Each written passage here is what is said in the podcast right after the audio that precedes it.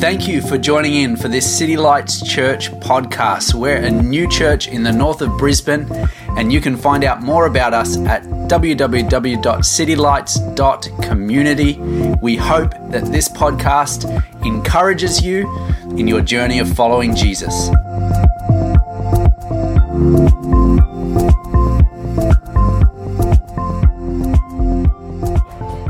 This is so exciting to be here. I've, I've um, my name's Dave Gilpin. I've been in the United Kingdom for, oh, it's too late now.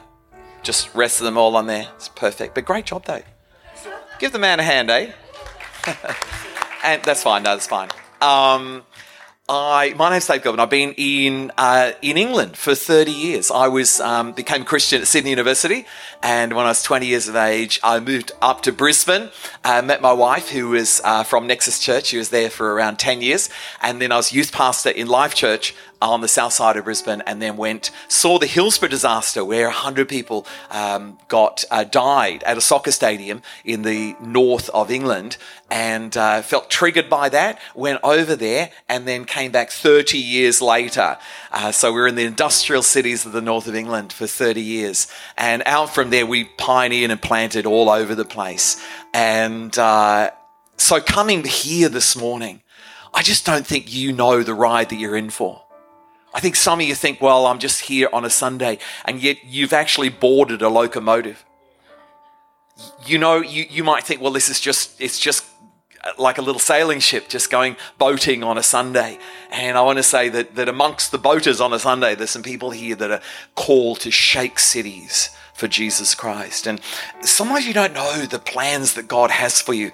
Uh, they're not just good, but they're large. And I kind of feel, I'm rambling, but I kind of feel the largeness of the inheritance of this church.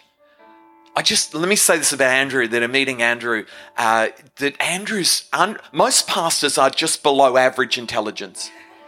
Like, aren't they? Just maybe on average intelligence. But when you meet Andrew, he's way above average intelligence, you know?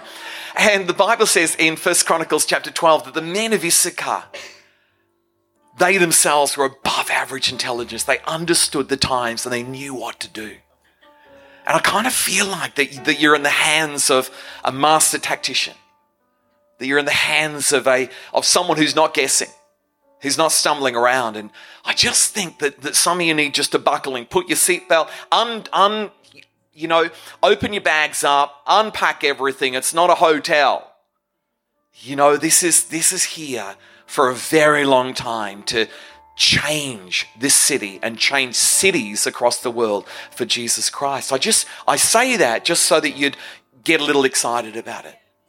And some of you, you know, you've, you've used to get excited about stuff to do with the kingdom of God, but this is, this is, this is not just a second chance. This is the opportunity to, to set sail uh, with the commanders and with people with big experience and big knowledge and and uh, and great integrity and great um, wisdom uh, to know that this is not guesswork here in this place. This is a move of the Spirit of God. I'll just say this, right? That whenever you do start moving in, by the Spirit of God, uh, not just the spirit of persecution comes upon you, like David when he arrived on the battlefield was persecuted by his brothers, but then when he faced Goliath, the spirit of intimidation. And I want, I just want to say this: that the city's already been marked out. You know, what are you doing here?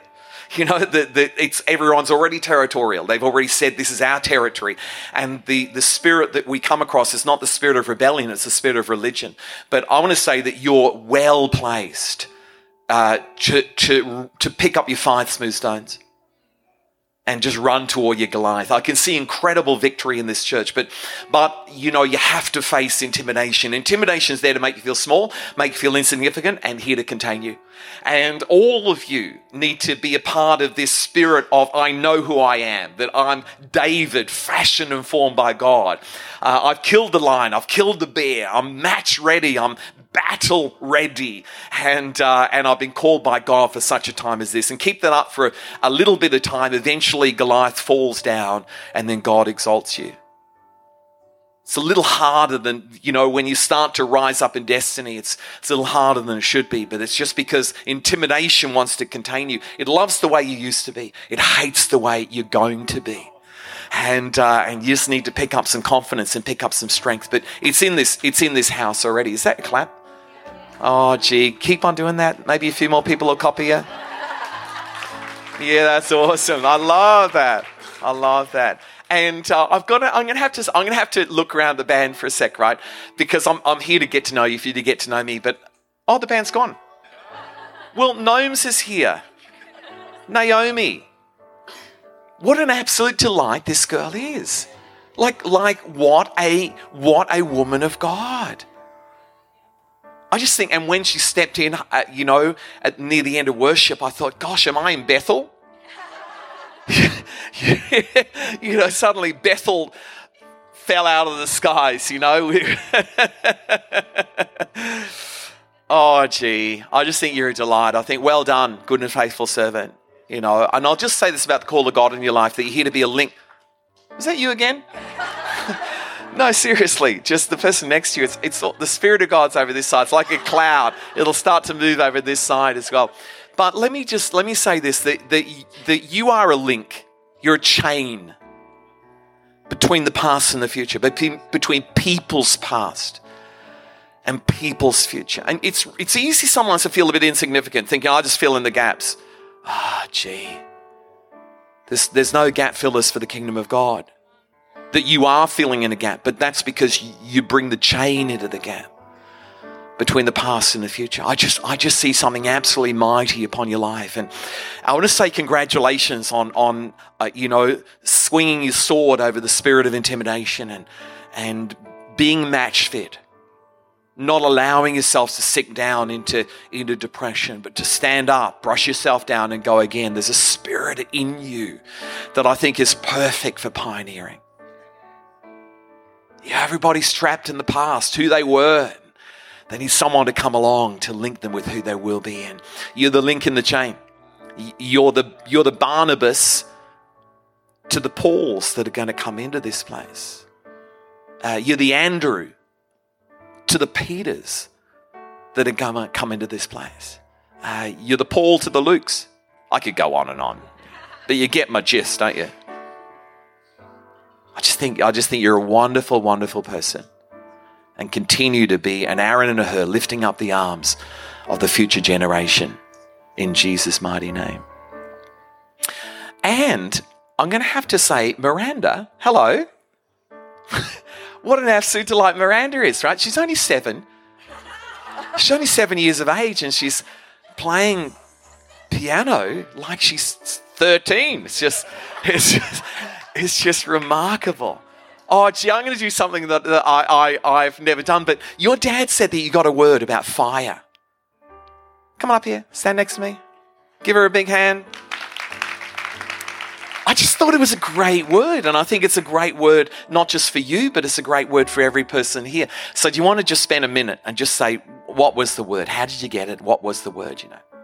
Uh, well, I was praying this morning and I was thinking about how, like, when you have a child, you pass on their um, kind of like your beliefs in God, who you are, into them. And then, so when I was thinking about it, I was like, that's great, but it's really important that we have our own fire for God and that can fuel us. We're not taking something from someone else and just making it fuel us and keeping us going. We actually need our own fire and our own time with God and our own relationship with God and our own fatherly role model, not just something we've taken from someone else and let it fuel our life. So I thought that was really important. Oh my gosh, stay standing there. Stay there. I, it's just an incredible word, that. You know, I think for some of us, we're starting again, aren't we? We're kind of starting, we had COVID. We're starting again, and, and that's starting again. I think the band's perfect, it's unplugged. I don't think you need a big stage, a big band, you know, a bag full of show offs. I think you kind of need what's here this morning. And I think you're right. Everyone's got to come back to their own fire. You know, we blamed other people for that have let us down. We've all been let down. Yeah, see every hand raised in this place, right? We've all been let down in a big way, but we've blamed other people. And yet God's saying, hey, no, no, it's not their fire that you need. It's your fire that you need. I just think it's a brilliant word, especially for pioneering. You know, it's a brilliant word just for us to come back to us and God. And once we're on fire, then we can uh, set some other fields on fire. I, th- I think it's brilliant. I think you're brilliant. Keep loving God, keep being creative. Don't let the doubters get you down. Be a woman of faith, stand on the word of God, and no eye has seen, no ear has heard what God's planned and prepared for you in Jesus' name. Amen. Give her a big hand, eh?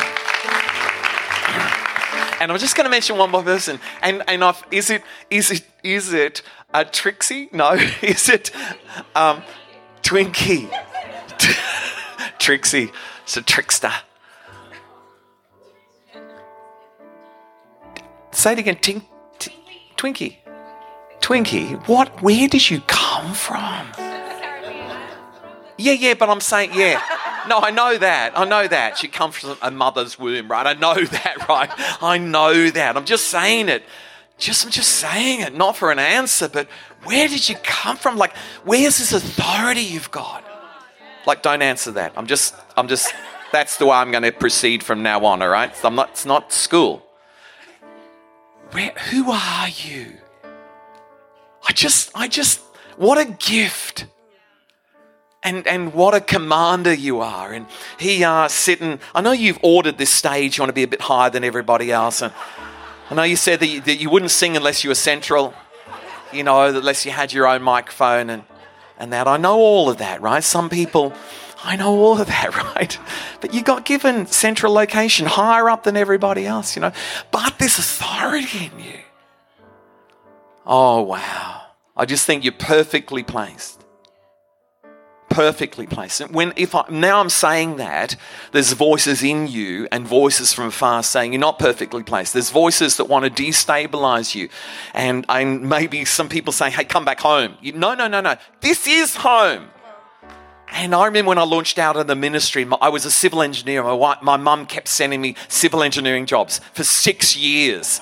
Six years after being in the ministry. I mean, gosh, you know, it's part part of the job of a mum to to because they loved you as you were, but but you've grown up. Your own person now. This, this is your field. It's your endeavor that you don't come under the shadow of anybody else, that you've been given something, you're taking the bat and you're creating your own pathway. And I just encourage you continue to do that, to do that. Continue to take the lead, continue to press into God. I just, I just think you, like even this morning, you're a few miles ahead of everybody else, but just don't stop, you know presence of God came into the room. Uh, you, you're, you're a conqueror for Jesus Christ. That's what we need now that we're pioneering. We need conquerors for Jesus Christ. People that know again how to wield the sword, how to dress themselves for battle, how to put on the, the helmet of salvation. I just congratulate you and I just want to say that you've been called for such a time as this. You're the right person in the right place at the right time. Don't let any voice from the underworld or from friends uh, dislodge you from doing what you're doing. You're doing an eternal work in Jesus' mighty name. Give her a, a round of applause. And uh, Gnomes, Gnomes, you, you, go on, you can take your seat. And uh, give her another round of applause. Um, I'm just going to listen. I'm just going. I'm going to rant and rave. I've got a little little message, right? But there are no scriptures that are going to come up on the board, and some of you are going to be a bit disappointed, right? All the big scripture addicts, right, in the place. They got. I like to have five scriptures on a Sunday. Get your own. Have a quiet time before you come, right? But I'm just. I'm here to to, to share my heart with you, and uh, and again back onto pioneering. You know, the first when we went to the United Kingdom, on the first, let's say, a nine nine years or so, we pioneered just another two locations, so three locations. And then after that, we just hit a button, and every year we pioneered a new location. And, uh, and eventually we pioneered a location from the United Kingdom over to Malaysia. We pioneered a location to Ghana. We pioneered uh, two locations in Germany, as well as locations across Great Britain. Uh, after a service like this, uh, for a number of years, uh, uh, every, the, some of the team would leave halfway through the service. And then I would leave at one o'clock and head down to London. And it was like a three and a half, four hour trip to London. We hired a facility in the center of London. Only maybe about 30 people came for at least a year and a half, something like that. And then after we do the service, we'd have a snack and then we'd pack everything back in the car and we'd be back by about 1 or 2 a.m. every single Sunday. And I've got to say, I loved every single minute of it. I'm born to pioneer.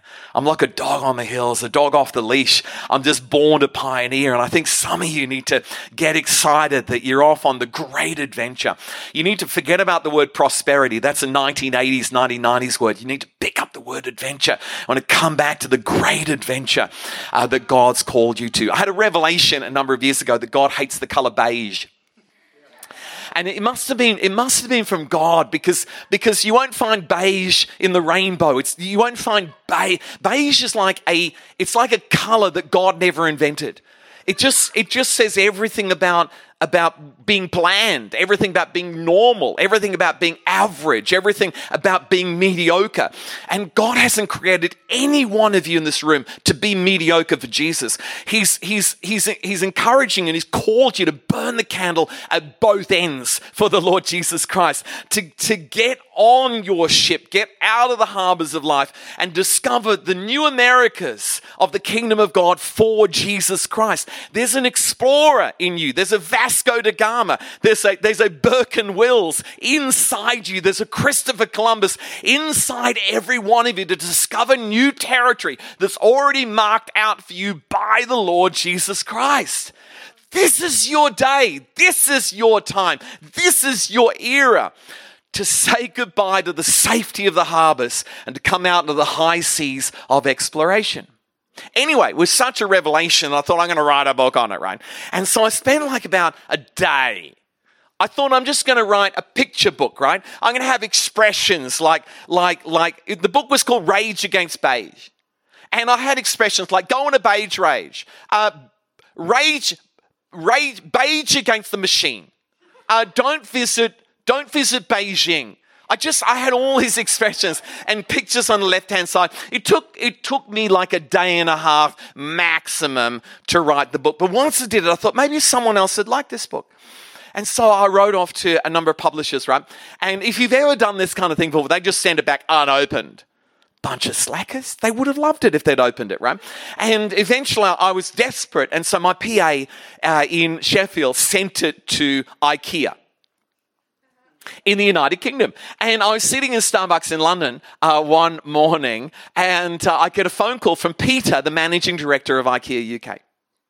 I thought it was my friend Glyn uh, putting on a Swedish accent. And so I didn't believe him for the first minute and a half or so. Then I thought, gosh, this guy knows too much, right? It must be Peter.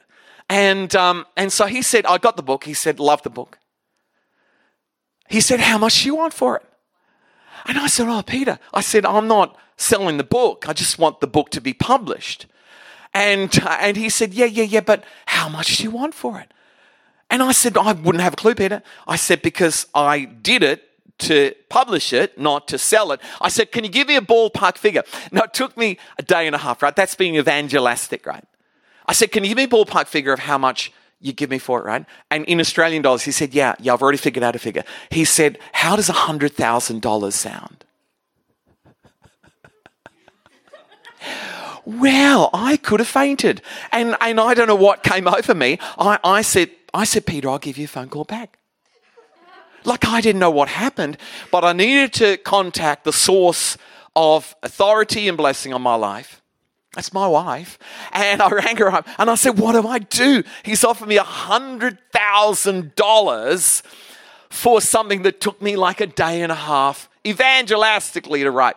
And she said, Oh, Dave, just, just redo the conversation you had with him. She said, she said, Dave, you just sounded like an idiot. She said, You just sound like, like a non businessy kind of fake businessman, right? She, she said, Listen, you need to go for more. Now, all of a sudden, the spirit of greed, she went green, but I couldn't see her, right? Spirit of greed came upon her. She's thinking uh, Caribbean islands, right? She's thinking hot tubs. She's just thinking worldly, very worldly. my wife, for a few minutes. She said, she said, go for more. So I, I rang him back. I said, Peter, it's Dave here again, the book writer. I said, uh, I said, I'll do it for 120,000. he said, oh gosh, our budget only goes up to 100,000. I said, it'll be a sacrifice, Peter. but you got yourself a deal. they don't even sell books. They bought my book. He said, I'm going to use it for the catalogue. I'm going to put the Rage Against Beige stuff on the left hand side and put bedding on the right hand side. I'm an official distributor to IKEA of a book, of a concept. And you know, I just I want to say that, that the whole idea also came from me raging against beige. Because track it back six months, and you'll find this really interesting. Six months earlier, we're in a pioneering situation, and, and I'm on, let's just say I'm on fifty thousand Australian dollars a year, right? Some it, will be less than that, but I'm just saying that for context, right? And we've got an offering, right? And I'm saying to everybody, we're going to go into a new building. We, we're going to do a three-year offering, which I'd never do again because everyone forgets about it after the first year, right? But I didn't forget about it. And so I'm saying, I said to my wife, I said, let's go crazy. Let's ban beige forever. Let's just streak it with iridescent purple. Let's, let's streak it with, with, with, you know, just with a marker pen, the highlight marker pen. How much should we do? I said, I suggested to her, why don't we go absolutely berserk and let's put down a $100,000 with no ability just in the world of crazy, no ability to ever fulfill that through the wage and income that we had. But God, He registered it.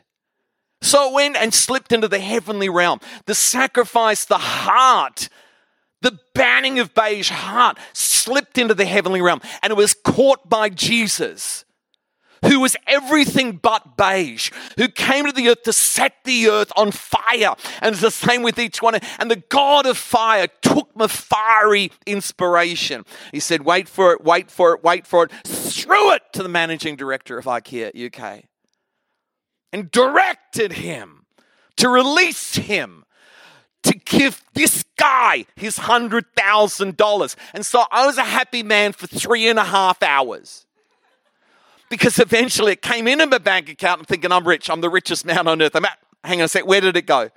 It then left my bank account and went into the church's bank account. But it's amazing what's going to happen to each one of your lives when you start to move out from low expectation, back into high expectation. When you move out from boring out into brilliance so that you can see the brilliance of God match your brilliance, the best of God coming upon the very best of you. I also had a revelation that God hates Volvos. And uh, because you don't get your money's worth, it's it, unless you have a major accident, right? Just, it's just, it's just, they're just built for safety.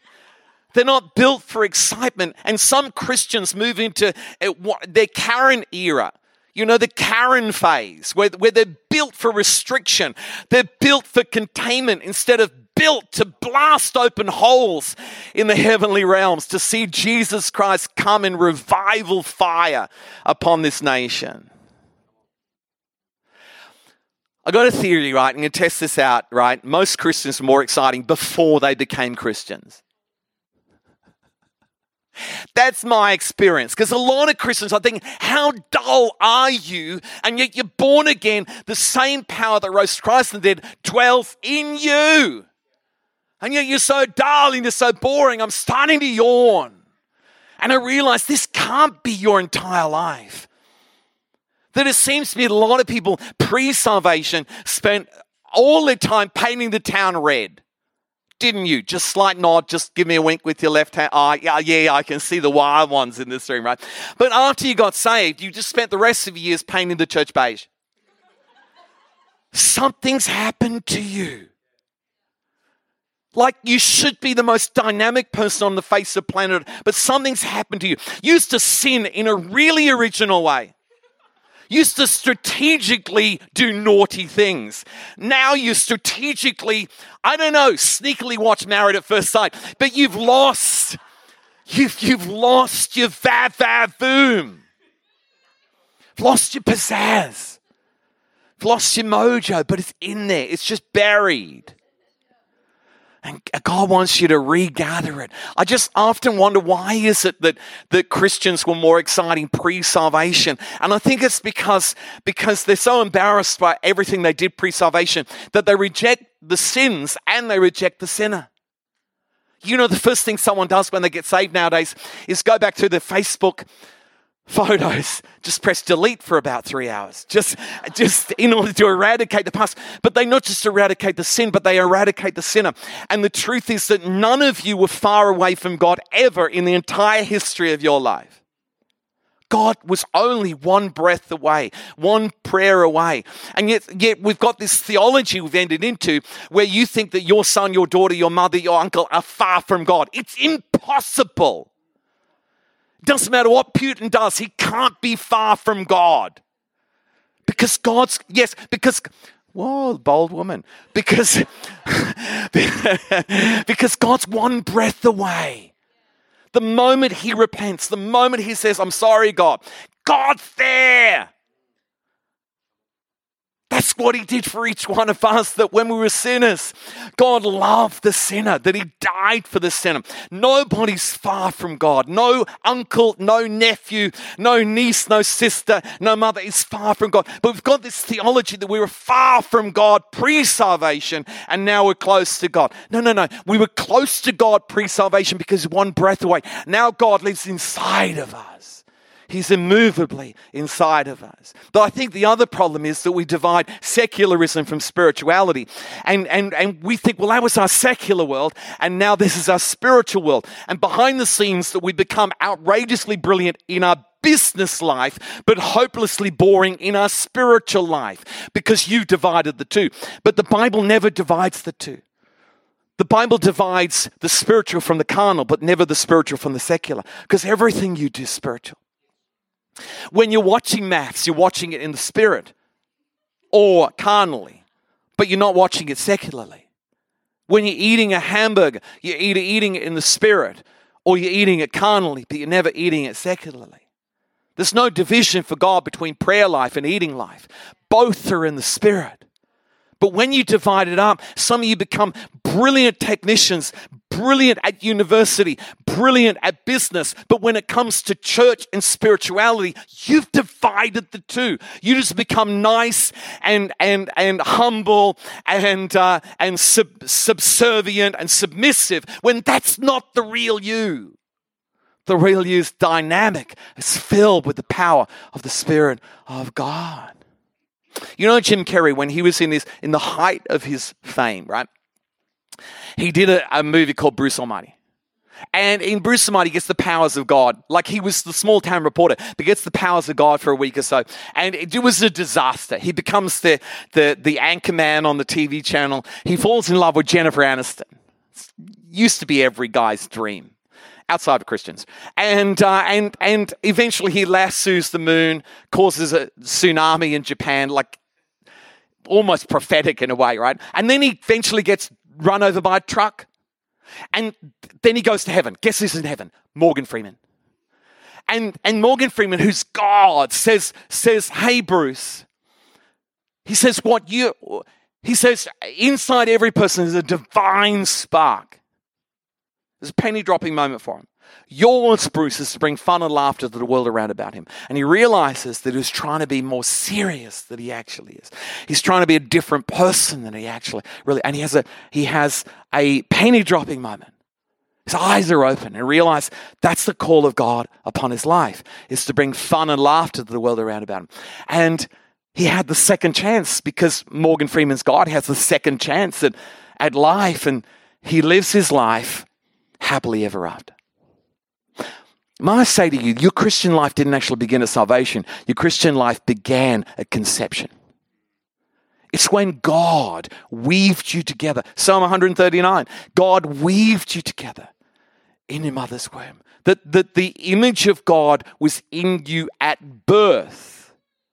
At salvation, God hooked that up. He hooked it back up with the new man that God creates in you through the power of the Lord Jesus Christ. But there's something Christian about you from birth. That's why every person you meet has splatterings of the DNA of Christ within them, even though they are pre salvation. It's because God created every single person on planet Earth. Because that's true, you should be able to go back into your pre salvation life and see the strands of God's DNA in your gifting in operation pre salvation. Now, I did that. I remember back when I was like eight years of age, I, I came second in a Lego building contest. I built Robert Louis Stevenson's rocket train out of Lego and came second at Taringa Toy Store. I'm amazing. I went to university, and because univer- I went to Sydney University, and because students have no money, British word, they're skint, then I thought I just need a life of entertainment. And so I decided to break into concerts. And I remember breaking into the Elton John concert at the festival hall three times in a row. And you know, I I I was amazed. The third time I'm aligning up with no strategy. I'm thinking, what am I going to do? And my friend was behind me. We were moving forward. There was like five people ahead. They were taking the tickets. We had no tickets. We were moving forward. This was scary business. We were facing our fears. I was moving forward. There's two people in front. When I move forward, there's one person in front. Now, this, this is like a miracle, non-miracle, right? They had the same idea we had but they had courage to run through the gate and run around the right hand side of inside the building. And so every steward and every bouncer chased after them. Well, we just walked to the left. we had a great night. I remember there's a concert on at Sydney University, a big Australian band, and, and so I thought there's no way I can break into this building. And so what I did is, is I bought some overalls and I put the name of the band in texter in a Sharpie just up here. I grabbed a box with nothing in it, steeled myself, walked through the front door past the 23 stone bouncers, walked into the bathroom, took the overalls off, had a great night. Now, let me say this, right? That's a gift from God. It's just that it's it's it's tied to evil. But in it in itself is a God-given gift. And what happens in salvation is God detaches you from evil and attaches you to righteousness, but he doesn't dismiss you. Because some of you think, well, it's no longer I that liveth. Yeah, but your mum still recognizes you because it is kind of you that liveth. It's just that you're living under a different regime. You're living under a different set of laws. You're different, live, living under a different kingdom. You've been detached from the fallen mind and attached to the new mind. We, we, when, when my wife and I left the shores of this country to go to the United Kingdom, to go to Sheffield, nobody invited us to Sheffield. Like there wasn't an invitation from the mayor of Sheffield. We, we, no one invited us to Manchester. That today is the largest church in Manchester. No one invite. I didn't get a phone call from Boris Johnson, the mayor of London, say, "Hey, please come to London." Never got a message from Queen Elizabeth, God rest her soul, and saying, saying, "Dave, we really need you." I broke in I broke into Sheffield. I'm going to list it out. Broke into Sheffield, broke into Hull, broke into Manchester, broke into Leeds, broke into Newcastle, broke into Birmingham, broke into London. I didn't get a message from the King of Ghana. We broke into Ghana. We broke into Malaysia. Angela Merkel never called me. We broke into Germany. Same gift. It's just it's attached to righteousness and detached from evil. That's why Paul's fieriness, pre salvation, as Saul, a fiery guy, but attached to violence. When he got saved, God detached him from violence, attached him to the peace of God, and he became a monster for God. He got his pizzazz continued through the ages because it was now detached from suppression and attached to acceleration. This is the way God works. God wants to bring out the brilliance of who you are. Am I preaching well, or is this absolutely fabulous this morning? Because I'm saying that, just have a little ad break now, because you need a liberation. Because something's around that tempers you, that causes you to be less than you actually are. It's not that you're not being yourself, it's just the half of yourself is still buried. And some of yourself is still attached to something from the past. But if you can grab all of yourself and attach you to the brilliance of God, we've got liftoff. Liftoff is where the worst of you is, is covered by the very best of the power of God. And then the very best of you, created in the image of Christ, is now attached also to the very best of God. You want to have your ambition that every day you want to be brilliant for the King of Kings and brilliant for the Lord of Lords. Now, let me say this about creation. Every person's created, there's generally four personality types. If, if you're into uh, Enneagrams, whatever, then there's, there's going to be 16, but I just love, I just love the four, right? Because some people, when they're born, they're born choleric. These, these guys are, are natural leaders. Uh, they're slightly pushy people. Um, they're upfront. They're, they're, they're bold. They're extrovert if they were an animal, there'd be a lion. If they were a car, there'd be a, a green Porsche a racing green Porsche. And so they find themselves on the highway of life doing quite well, except they are control freaks. And so, because they're control freaks, the relationship and the business that should have lasted for quite some time breaks down. Nobody wants to work uh, with Mrs. Pushy or Mr. Pushy. And so the relationships break down, the business breaks down, and then the windscreen cracks and then someone tells them about Jesus Christ. So they park in at the cross and have their sins forgiven and have their life restored, and Christ comes into their heart. And it's brilliant because this is true salvation. But the problem is they drove in in a racing green Porsche, they drove out in a brown Hyundai and they're wondering what's wrong with my life. I'll tell you what's wrong with your life, right? It's got a great engine, you've got a great heart, but you're in the wrong car.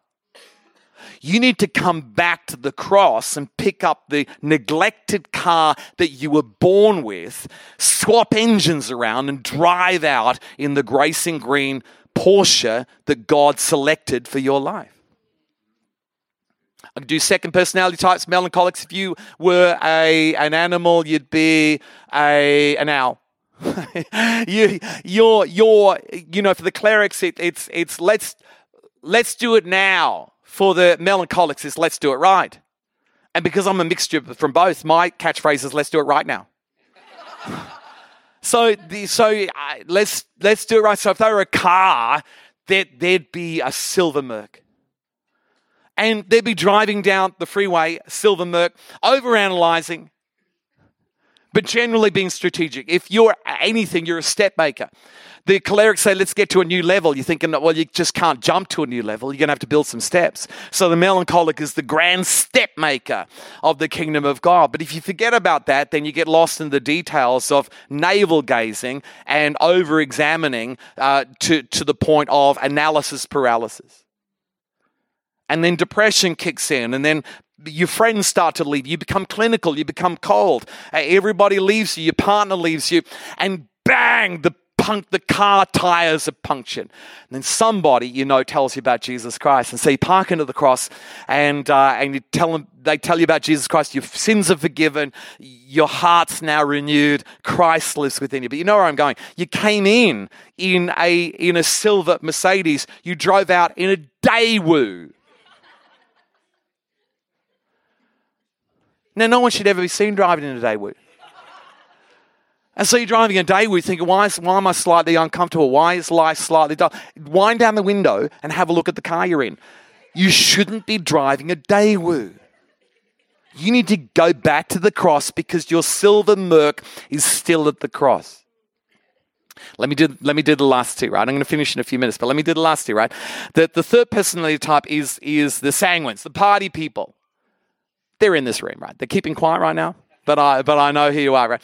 And if, if you, if you were, if you're an animal, what's those animals that pop up and their heads turn around? You know the meerkats. You'd be a meerkat. You'd, you just, you'd be like a puppy dog, you know.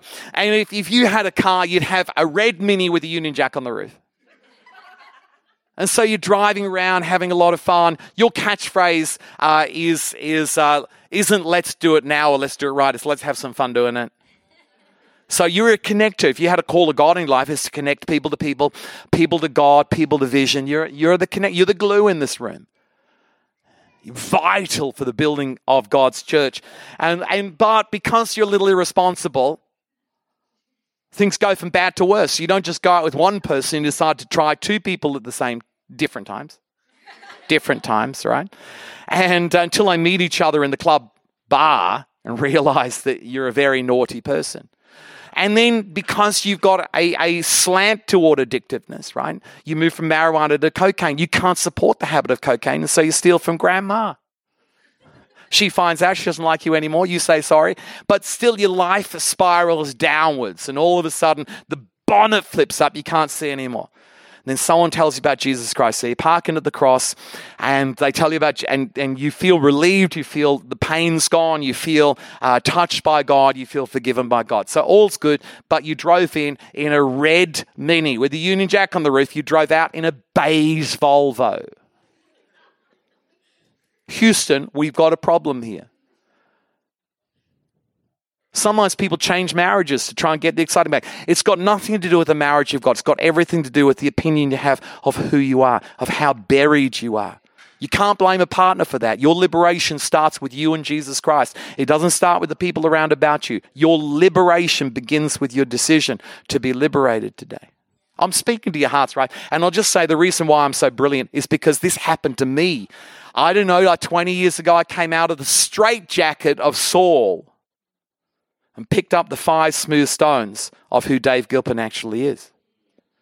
He's the last one. It's the phlegmatics, right? These are the peaceful people, and uh, and uh, their catchphrase is "Let me help you do it," right? And so, if they were a car, they wouldn't have a car; they'd have a four wheel drive to carry everybody else's junk. So there's like next week, it'll be the phlegmatics who'll be bringing the food. Phlegmatics who'll be putting the seats out. Phlegmatics, because all the cholerics just pushing them around saying, hey, you do this, you do that. I'll arrive half an hour late. You know how it goes, don't you? There's, there's a certain uh, sub- submission about their hearts, right? But they're prone to subservience. And I've got to say, subservience is evil because it's where you lose control of the grand central station of your will and you allow people to ride roughshod over you for too long. It's okay to pick up a towel. It's okay to humble yourself, but you've got to choose to humble yourself, then choose to pick yourself up. But just to become a doormat and to allow your dignity and so they find themselves used and abused by one partner, used and abused by a second partner, used and abused by a third partner, and left completely bereft with a broken heart. The car engine stalls and then you meet a Christian, they tell you about Jesus Christ, and you're relieved that the King of Prince of Peace is now in your life, right?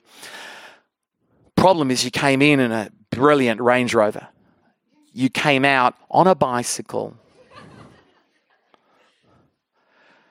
Like, what are you doing cycling? This is supposed to be power assisted. This is not self assisted. This isn't this isn't a cycle, this is power assisted by the engine of the Holy Spirit. What you need to do is what I did. You need to come back to the cross. I'll give you a, minute to do that in a, in a few minutes' time to come back to the cross, dig around.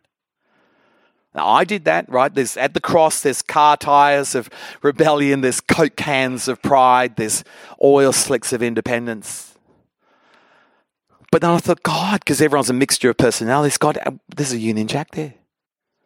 Look up at God. He starts to cry. So, what are you crying for?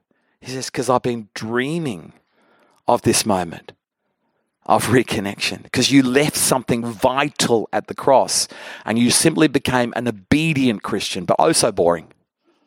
Oh so dull. Where was your pizzazz, Dave? But now's the opportunity for you with a good heart, good engine, to now reconnect with the person that I made you to be. So I well, how can I get it out? The Holy Spirit helps me get it out. He says, back up the beige Volvo, pop the engine, pop the engine of the of the red Mini with the Union Jack. But the thing about the engine of God, the V8 turbocharged engine of God, is it doesn't suit anybody. You got to hold the bonnet down with bungee cords. It's so big, right? But then, but then the power of God doesn't suit any of us. We're very ordinary people. But we contain a very extraordinary God. That's why extraordinary things happen to ordinary people, because you're just an ordinary mini. But it's the power of God in you. you you're a walking conundrum. You, you, you're a walking mystery that you could contain the power of God while walking as a humble human being on earth. I, tears in my eyes as God liberates me for the future. I'll tell you a last story in a second. I've got, I do have some resources that, that I think that you'll, I think that you'll love. These resources are grab and go. You don't have to pay now. You can pay in 24 hours. It's just grab and go. The details are on the back. This is my book called The Hit Factory. The catchphrase is the next you is the next big thing. Oh, gee. The next you, the combination between the natural you and the new you becomes the next you. And while you're waiting for the next big thing, the next big relationship, the next big explosion, the next big, big plans of God, he's waiting. He realizes it all hangs off the next you. And so, in God's economy, the next you is the next big thing. This is a brilliant book, and it goes through all the different personality types as well. This is my uh, wife's book called Prophesied 84 Fire Starters for your devotion life, to get your devotion life firing again on all six cylinders, that's a brilliant book. Her second book is called She Is, and this is a coffee table book that's also a devotional book that is available that I think that some of you will absolutely love. Here's my book, Think Twice, which is 500 trains of thought for successful Christianity. And this is my latest book called The Truth Diet. It's 181 nuggets of truth to fend off the spirit of woke that's coming upon the church in the 21st century. Got one fan in the room. how about how about Gnomes? When she come back on the keyboard, and uh, my son, he was he's now he's like uh, 31 years of age, but when he was, I don't know, like maybe 10 years of age, he said, "This is in Sheffield." He said, "Dad, let's go and see Mary Poppins." Now, Mary Poppins was the musical that, that had been revived, that had come back to the West End in London. But every new musical is booked out for about eight months because because musicals are very popular. And the new musicals are very popular. If they've got famous people in them, then, then all the music buffs and all the theatre buffs buy out every ticket for eight months. And he looked at me and we realized, gosh, it's going to be sold out. But he looked at me and I looked at him and I knew exactly what he's thinking. He's thinking, yeah, but dad's got the gift. So I said, when do you want to go down? He said, this Friday. So I said, well, let's go. So, three or four days after the idea, we're heading down to London. We head to Leicester Square. If you've been to London, that's where the ticket touts are. I said, Well, I have two tickets to, to Mary Poppins. And the guy said, Oh, it's sold out, mate. I said, Well, where's, where's it on at? He said, In Soho. Very unique area. So we walked to Soho, we're standing outside the theatre. My son looked at me at 20 past seven at night. The show starts at 7.30. We both look at each other and think, God's got 10 minutes to come through. I'm not going to lie to you. 28 minutes past seven, a guy comes out from nowhere. He says, I've got two tickets. Does anyone want them? I said, Oh, no, I'm just enjoying the view. we grab them. And the guy said, Hey, follow me, because he's part of the establishment. My son starts to walk up the stairs because he's used to he's used to the way up high, the cheap seats.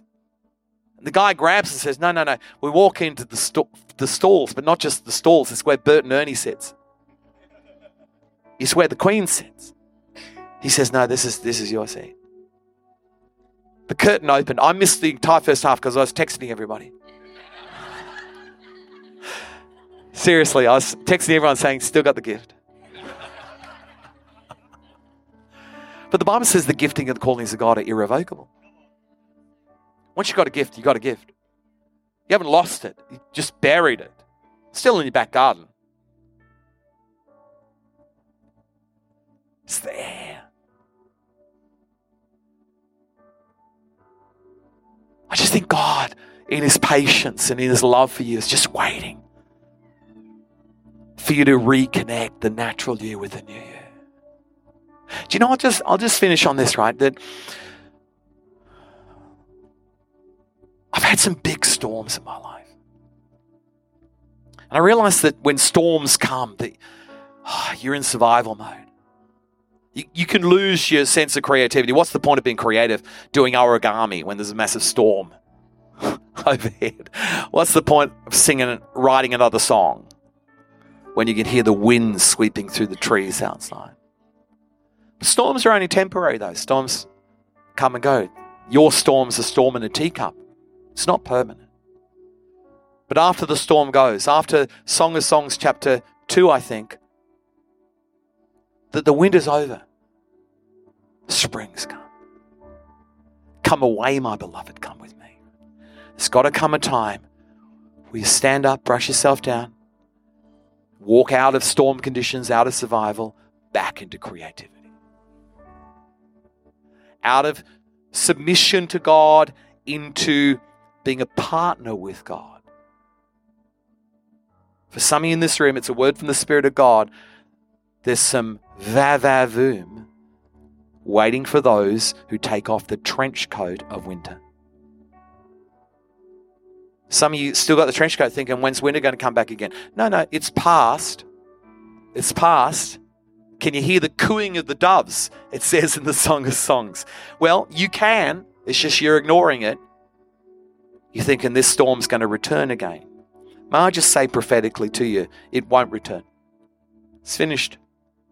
What's up to you now is to take off the winter coat, take off the winter jumper, stand in the sunshine of God's love in His springtime and take back the gifting and calling of God that's upon your lives.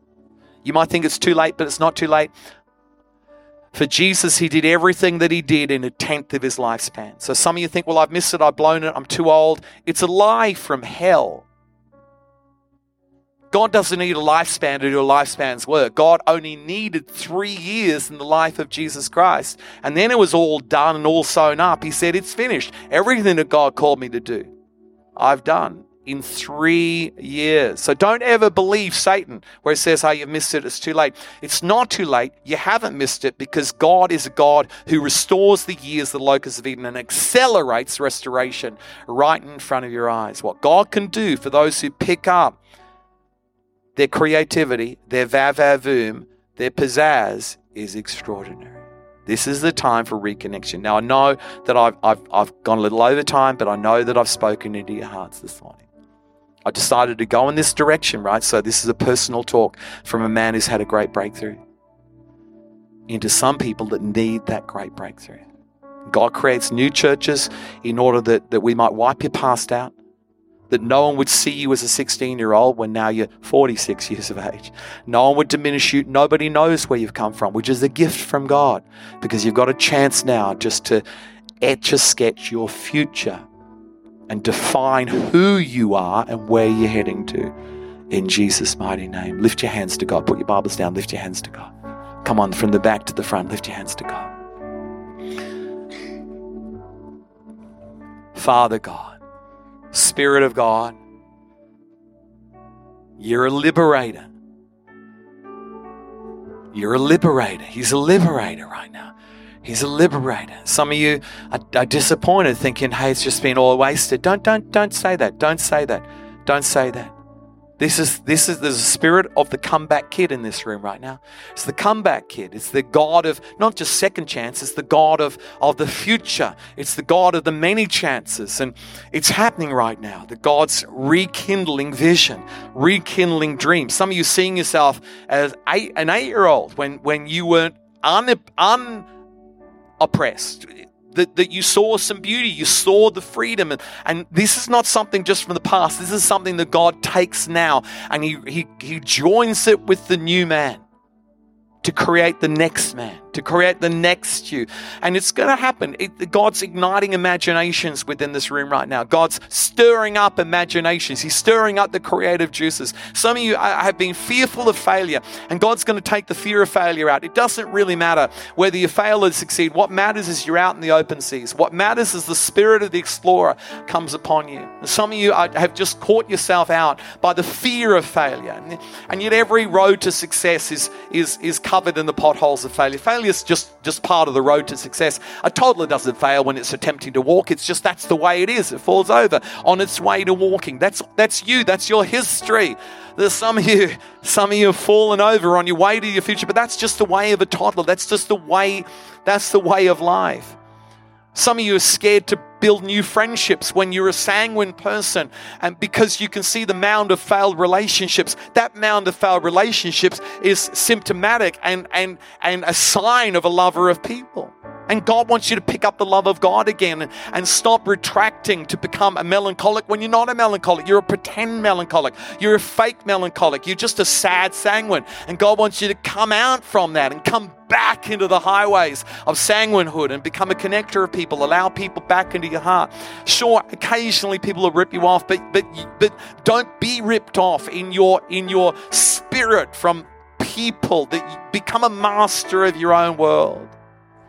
Some of you who, who have been melancholic have become cynical, thinking, oh, I'm just cynical. Is this really a new church? Let me say this just, just banish your cynicism back to hell. You're a step maker. You're a step. Become a step. Be, be the most brilliant stairs maker in the world. Get your wood from the alpine forests of Norway. Carve it up with your, with your saw from, from the United States of America and start to make some stairs that'll be walked on for generations and generations to come.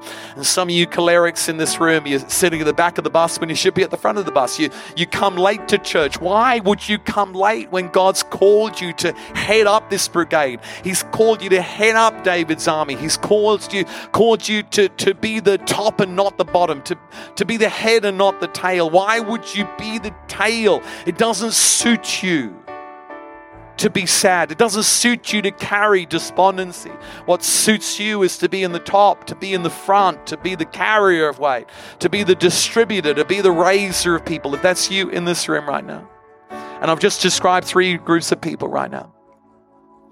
I want you to lift your hands a little higher right now. That's it. Hands are going up. Father, there's a liberation in this room, a quiet but significant liberation in this room, God. Father, deliver people from the despondent spirit, deliver people from the depressing spirit, deliver people from the anxious spirit, deliver people from the intimidating spirit, deliver people from the persecuting spirit, deliver people in Jesus' name. And now release a spirit of expansion, a spirit of life, a spirit of power, a spirit of joy, a spirit of peace release within this room. An appetite for more. Release in this room a hunger for God. Release in this room, God, a, a love of the oceans in Jesus' name. A love of the oceans in Jesus' name. A love of the oceans. Father God, let this church build roads through desert wasteland. Let this church build pathways through impossible territory. Father God, let this church create bridges where people have said, no one can pass this point. Yeah, but when gifting's tied to the magnificence of heaven, nothing is impossible for you. I can see this church building bridges across valleys where they said, no, it simply can't be done. I can see this church building bridges across nations I can see this church building bridges across nations in its future, but also nations within the city. I can see bridges being formed, bridges being created. Where there's been division, that this church will create bridges. It'll create bridges between denominations. It'll create it'll create bridges between between between offense, people that have lived in offense. It'll it'll destroy the offense and create bridges of powerful partnerships and relationships. It'll create bridges with those officials in government institutions. It'll create bridges to the poor, to the lonely and the broken. That's why God's called you to this place. That you would fill in the gap with a brilliant bridge. created by your ingenuity, matched by the power of God. Father, I pray, let that spirit reside over each person.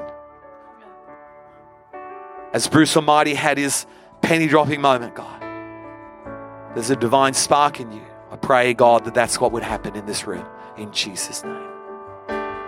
With every eye closed, if you're coming back to Jesus, He's only one breath away. We're going to pray a prayer.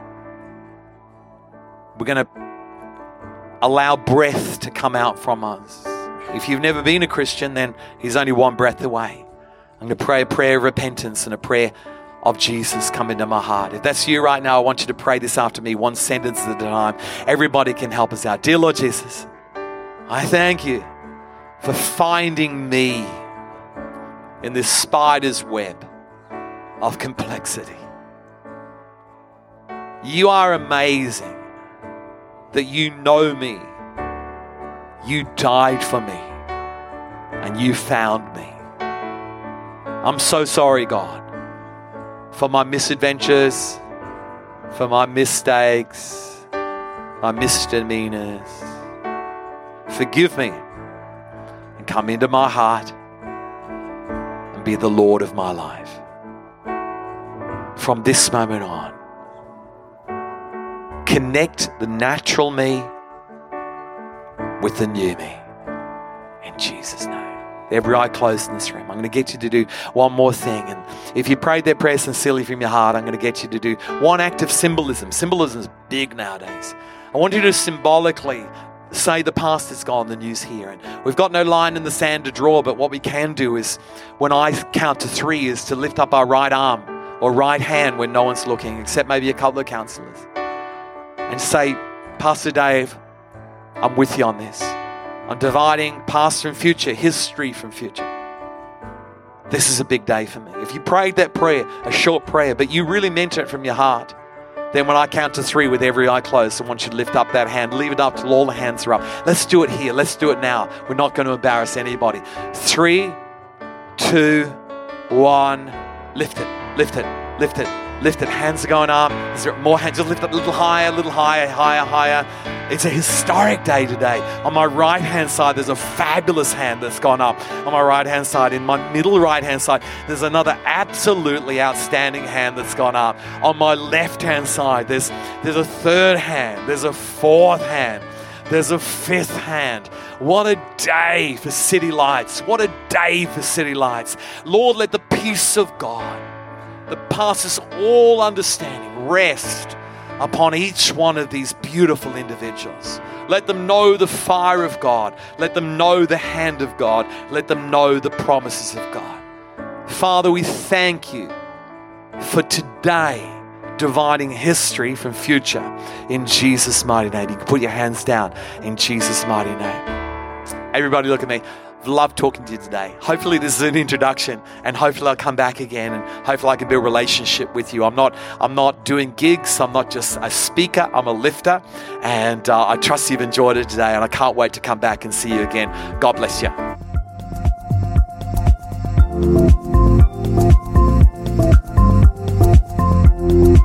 Thank you for listening. You can find out more about City Lights Church at www.citylights.community.